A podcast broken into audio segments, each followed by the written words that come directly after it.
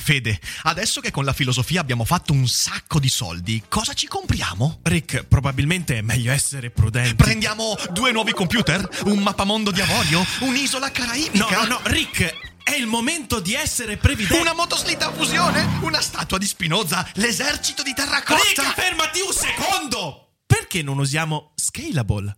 Scalable è l'app perfetta per chi vuol conoscere il mondo degli investimenti. Attenzione, investimenti pensati col cervello, non scelte di pancia. Scalable ti mette a disposizione gli strumenti essenziali per costruire una cultura del risparmio, ETF, piani di accumulo, accantonamenti a lungo termine per pensare oggi a quel che potrai fare domani. Scalable è un servizio sicuro e regolamentato con oltre 600.000 clienti e che ti aiuta a comprendere come funziona la finanza usando la testa. E sai qual è il bello? Con Scalable puoi iniziare a investire con solo €1. Trovi tutti i dettagli in descrizione. Quindi, niente motoslitta fusione? Tra qualche anno, Rick, quando Scalable ci avrà aiutato a far crescere i nostri risparmi. Ok. Un'altra cosa che era stata dimenticata era che, contro tutte le probabilità, un capodoglio era stato d'un tratto portato in vita molte miglia sopra la superficie di un pianeta alieno. E poiché quella di stare sospese in aria non è una peculiarità delle balene, la povera creatura innocente ebbe ben poco tempo di riflettere sulla propria identità di balena prima di accettare il fatto di non essere che un'ex balena. Qui di seguito riportiamo i suoi pensieri dal momento in cui la sua vita cominciò fino al momento in cui finì. Ah, che succede? Scusate, chi sono? Ehi, perché sono qui? Qual è lo scopo della mia vita? Cosa intendo dire con chi sono? Calmati ora, controllati. Oh, questa è una sensazione interessante. Cos'è? È una specie di formicolio nel... Beh, immagino sia meglio dare dei nomi alle cose. Se voglio fare progressi in quello che chiamerò mondo, allora dirò che il formicolio è nello stomaco. Bene. Oh, si sta facendo molto forte e... Ehi, che cos'è questo fischio che mi passa accanto a quella che chiamerò subito testa? Lo chiamerò vento. Che sia un nome adatto? Ma sì, per il momento può andare, poi gli troverò un nome migliore quando capirò a che cosa serve. Deve essere molto importante questo vento, perché mi pare che ce ne sia un casino qua. Ehi, che cos'è questa? Questa la chiamerò coda, sì, coda. Ehi, la posso agitare in qua e in là. Wow, che bello. Non mi pare che si ottenga granché agitandola, ma scoprirò presto poi a cosa serve. Dunque, a questo punto sono riuscita a farmi una rappresentazione coerente delle cose. O no? No, non importa, in fondo è eccitante dover scoprire tante cose. Non vedo l'ora di scoprire altre cose. Ah, sono stordita dalla voglia di scoprire. O dal vento, ce n'è davvero moltissimo di vento, vero? E wow, hey, cos'è quella cosa che mi viene incontro a tutta velocità? È così grande, uniforme, rotondeggiante che ha bisogno di un nome, un bel nome sonante, come Terra, sì, che bel nome. Di, saremo amici, Terra? E il resto, dopo una botta tremenda, fu silenzio. Curiosamente, l'unica cosa che pensò il vaso di petunie cadendo fu «Oh no, non un'altra volta!». Molte persone hanno considerato che se noi sapessimo esattamente perché il vaso di petunie pensò così, sapremmo molte più cose sulla natura dell'universo di quante non ne sappiamo attualmente. Sigla. Daily Cogito, il podcast di Rick DuFer ogni mattina alle 7. L'unica dipendenza che ti rende indipendente.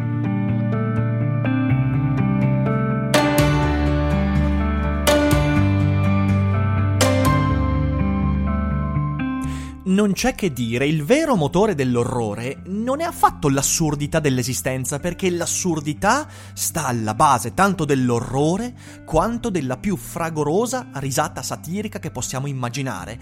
Ciao a tutti e bentornati per questa ultima puntata di Lovecraftesque, la settimana tematica su Howard Phillips Lovecraft. Siete su Daily Cogito e io sono sempre Rick DuFer, oppure un capodoglio, oppure un grande antico, non lo so, l'identità potrebbe sfuggirci dalle mani umani, visto l'orrore satirico di fronte a cui ci troviamo, e ovviamente grazie a tutti quanti i numerosissimi commenti, messaggi, mail ricevute a riguardo di questa settimana tematica, che a quanto pare vi è piaciuta proprio tanto. Sono davvero felice del risultato e oggi concludiamo in bellezza, comprendendo un fatto fondamentale: che la vera guida galattica per autostoppisti non è quella scritta da Douglas Adams, ma è quella scritta da Howard Phillips Lovecraft.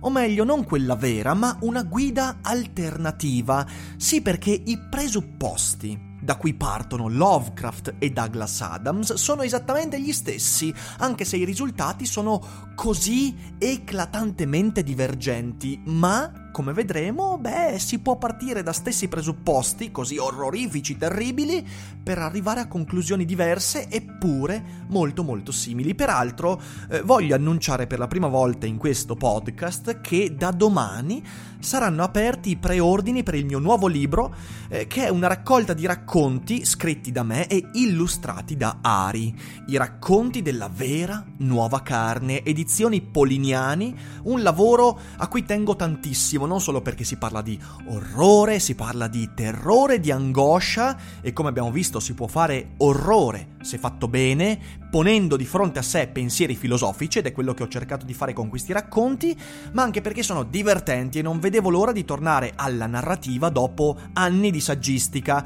Sì, perché gli ultimi due libri sono libri di saggistica, Elogio dell'idiozia e Spinoza e Popcorn, per quanto narrativi, per quanto suadenti, per quanto divertenti, però non vedevo l'ora di tornare alla narrativa, e in particolare alla narrativa breve, perché questa raccolta avrà all'interno 8 racconti che scandaglieranno l'animo dell'uomo e ovviamente le diverse sfumature dell'angoscia, e spero di aver prodotto una cosa lovecraftiana, e le illustrazioni di Ari posso assicurarvi che daranno un aspetto lovecraftiano a questo lavoro, che spero poi vi piacerà. I preordini saranno aperti da domani, ovvero lunedì 27 aprile, e andranno avanti fino a fine maggio, dopodiché il libro sarà disponibile da circa seconda metà di giugno. Comunque nei prossimi giorni avrete tutte quante le informazioni dettagliate. State allerta, guardate la newsletter, guardate Instagram, i miei social, perché nei prossimi giorni avrete tutti i link per fare il preordine, che insieme al libro avrà anche un'illustrazione originale non inserita nella raccolta, e ovviamente la dedica e tutto quanto quello che renderà più succoso il preordine. Ma adesso torniamo a noi. Dicevo, il vero motore dell'orrore non è l'assurdità dell'esistenza, perché l'assurdità dell'esistenza sta alla base tanto di Lovecraft quanto di Douglas Adams.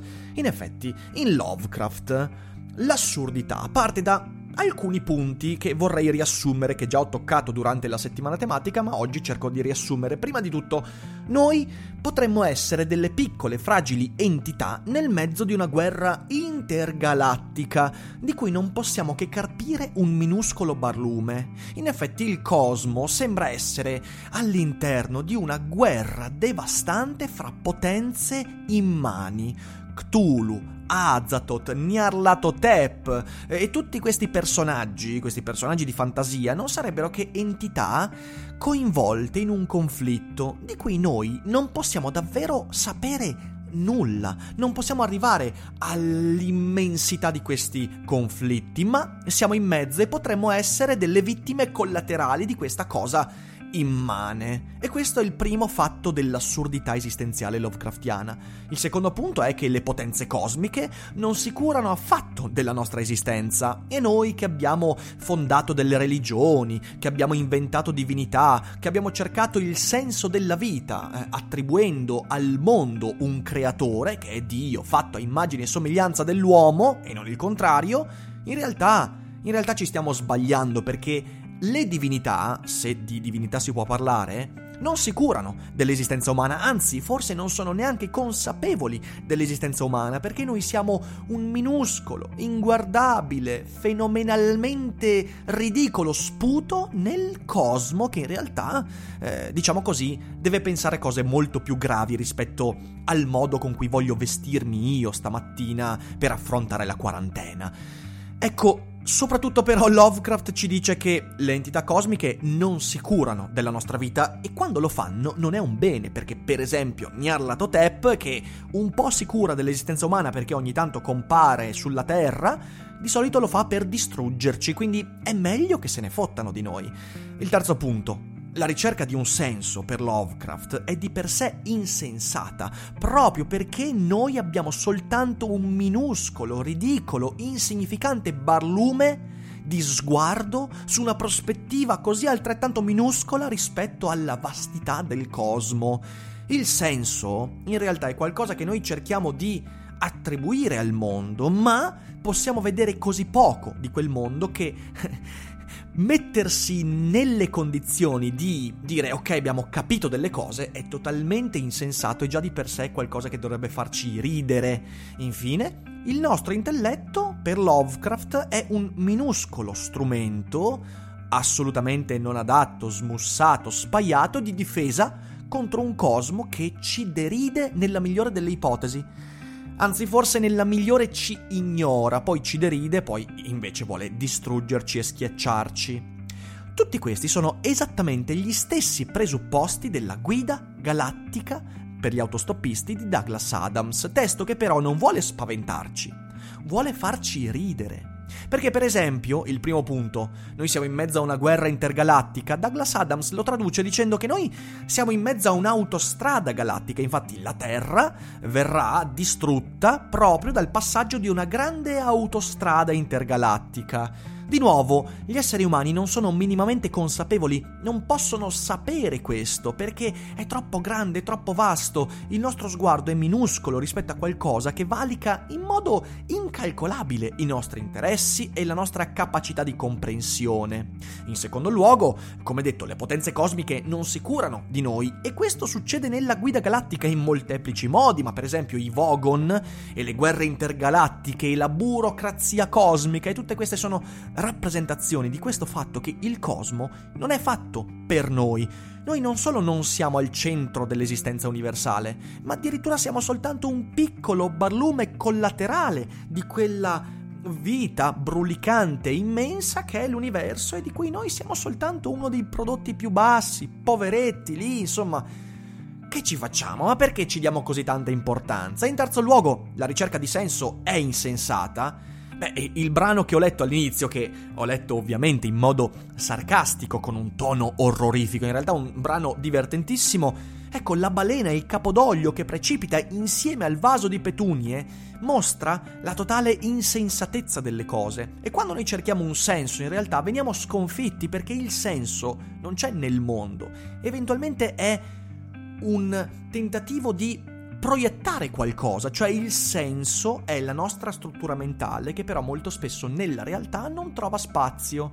Il nostro intelletto, insomma, è un minuscolo strumento e effettivamente in Douglas Adams, fra i tanti episodi che dimostrano come il nostro intelletto, di cui siamo così giustamente fieri e orgogliosi, sia inadeguato per guardare alla vastità del cosmo, beh, per esempio è il momento in cui si cerca di porre quella domanda sbagliata, qual è la risposta alla vita, all'universo e tutto quanto, e qual è l'unica risposta a questa domanda sbagliata è 42.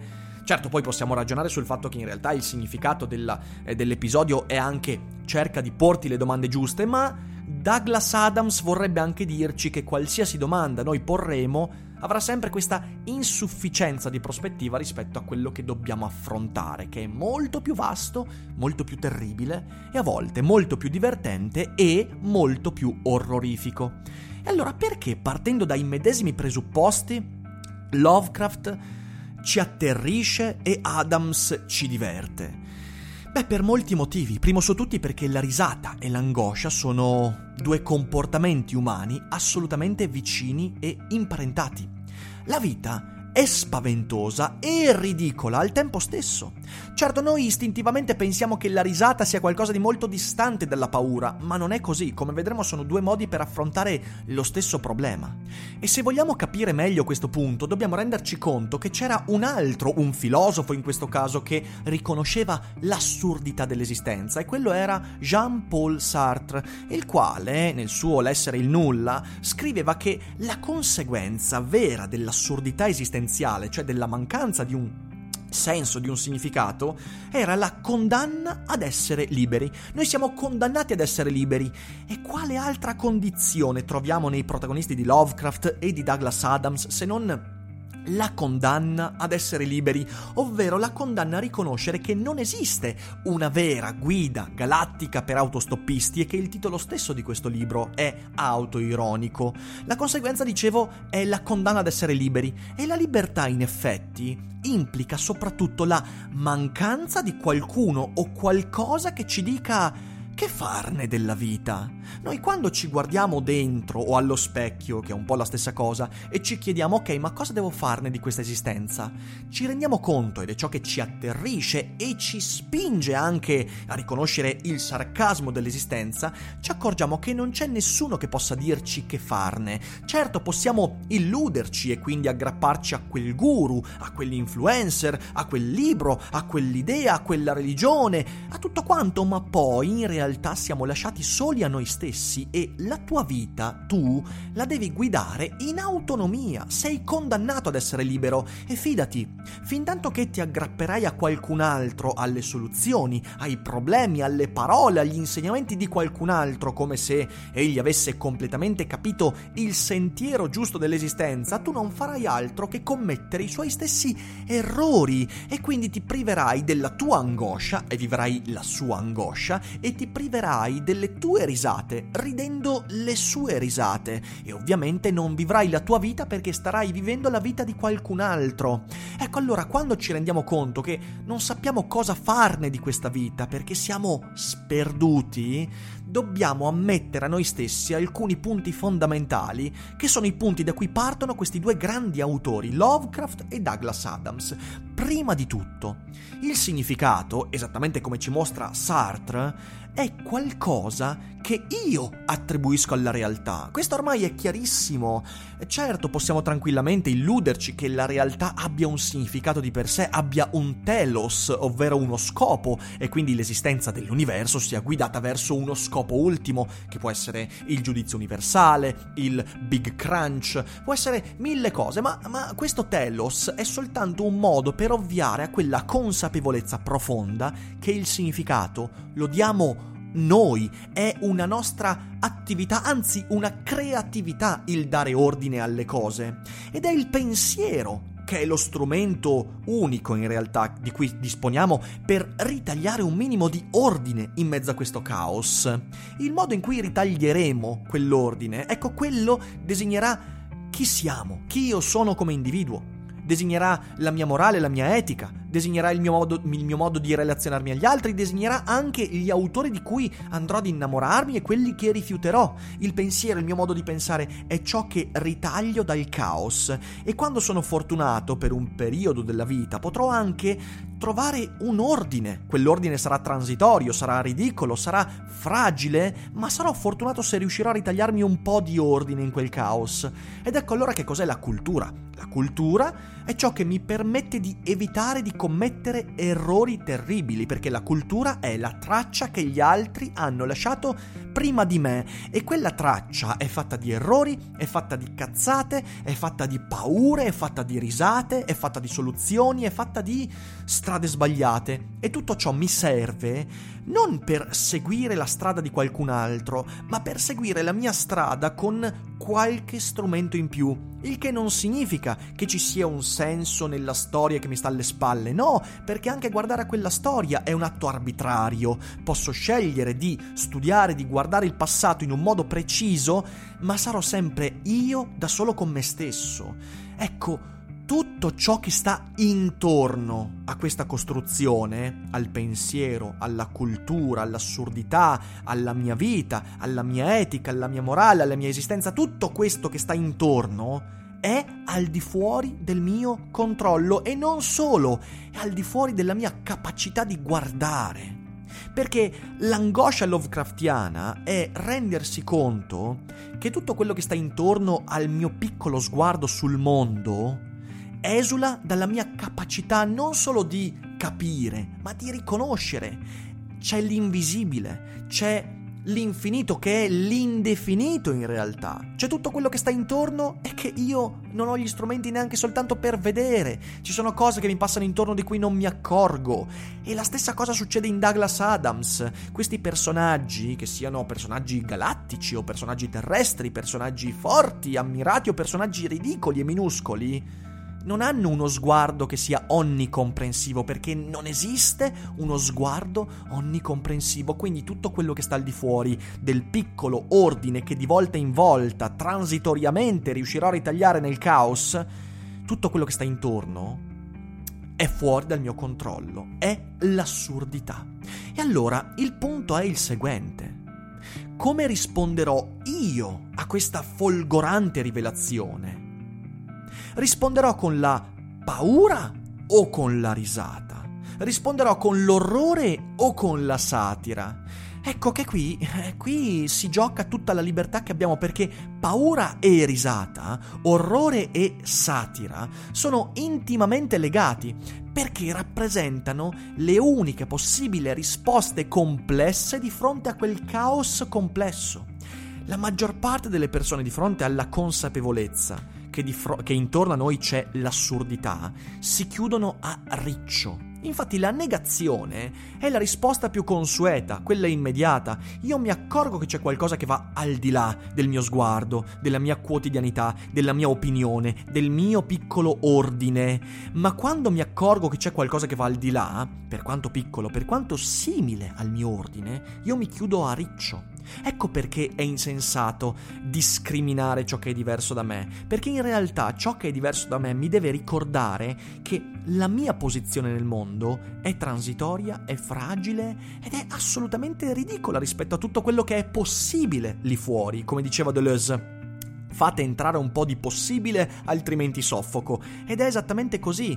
Per cui chiudersi a riccio è la risposta migliore. E i personaggi di Lovecraft e quelli di Douglas Adams, come prima risposta, dicono sempre quello: chiudersi a riccio, negare, il momento di denial di fronte alla vastità e all'assurdità. Per questo Sartre, se ha un merito, ha il merito di aver detto per primo, in modo così eclatante nella filosofia del Novecento: guarda che la zona di comfort è il tuo suicidio, non solo intellettuale ma anche esistenziale, perché se tu ti poni come obiettivo quello di ritagliarti il tuo piccolo giardinetto e chiudere le porte a ciò che esula da quel giardino, sei fortunato se per un piccolo momento della tua vita quel giardino non viene distrutto, ma fidati, prima o poi qualcosa ci passerà sopra in modo devastante. D'altra parte però tu non è che devi per forza pensare di poter avere uno sguardo onnicomprensivo vedendo tutti i possibili giardini, no, ma devi essere aperto alla possibilità che il tuo giardino venga distrutto e magari, essendo aperto a questa possibilità, unire nel tuo giardino altri piccoli giardini per avere maggiori strumenti per affrontare il momento in cui l'autostrada passerà sul tuo giardino o Cthulhu ti entrerà in casa per distruggere la tua psiche. Capite? Quindi paura e risata sono risposte complesse. Ecco allora che cavalcare l'assurdo dando una forma alla propria angoscia, come fa Lovecraft, non è qualcosa di dissimile rispetto al rispondere con il sarcasmo, prendendo le distanze umoristiche per affrontare meglio l'esistenza. Douglas Adams e Howard Phillips Lovecraft hanno letteralmente prodotto due diverse, ma assolutamente gemelle, guide galattiche per autostoppisti. La mia libertà di lettura, di ritagliare un ordine nel caos, sta nel pormi questa domanda: ma essere condannato per me ad essere libero significa scegliere il treno dell'angoscia, dell'horror, della paura, dei grandi antichi, oppure il treno, salire sul treno della guida galattica, quindi il treno del sarcasmo, della risata, della distanza ironica rispetto all'assurdità dell'esistenza. Da un lato abbiamo una visceralità, dall'altro abbiamo una distanza ironica, più razionale, ma entrambi sono modi per affrontare quell'assurdità. La guida galattica per autostoppisti può portarci in entrambe le direzioni e purtroppo non c'è la direzione giusta, o per fortuna non c'è. Ognuno di noi, sulla base di un'autoanalisi, sulla base del modo di guardarsi allo specchio e capire quali sono le maschere di cui ci ammantiamo e quali sono le autenticità che ci compongono, sulla base di questa analisi deve decidere se essere più propenso a riderne dell'assurdità, come faceva Douglas Adams, oppure dare voce all'angoscia per affrontare con le armi dell'emotività, della visceralità, quell'assurdità da cui sicuramente nessuno di noi può sottrarsi. Questa è la mia visione del rapporto fra questi due autori che io amo moltissimo e spero sia la degna conclusione di una settimana tematica che mi ha divertito veramente tanto e mi ha divertito tanto anche grazie alle vostre risposte. Quindi l'invito che vi faccio è a condividere e diffondere ovviamente tutte le puntate di Daily Cogito, ma in particolare questa settimana tematica.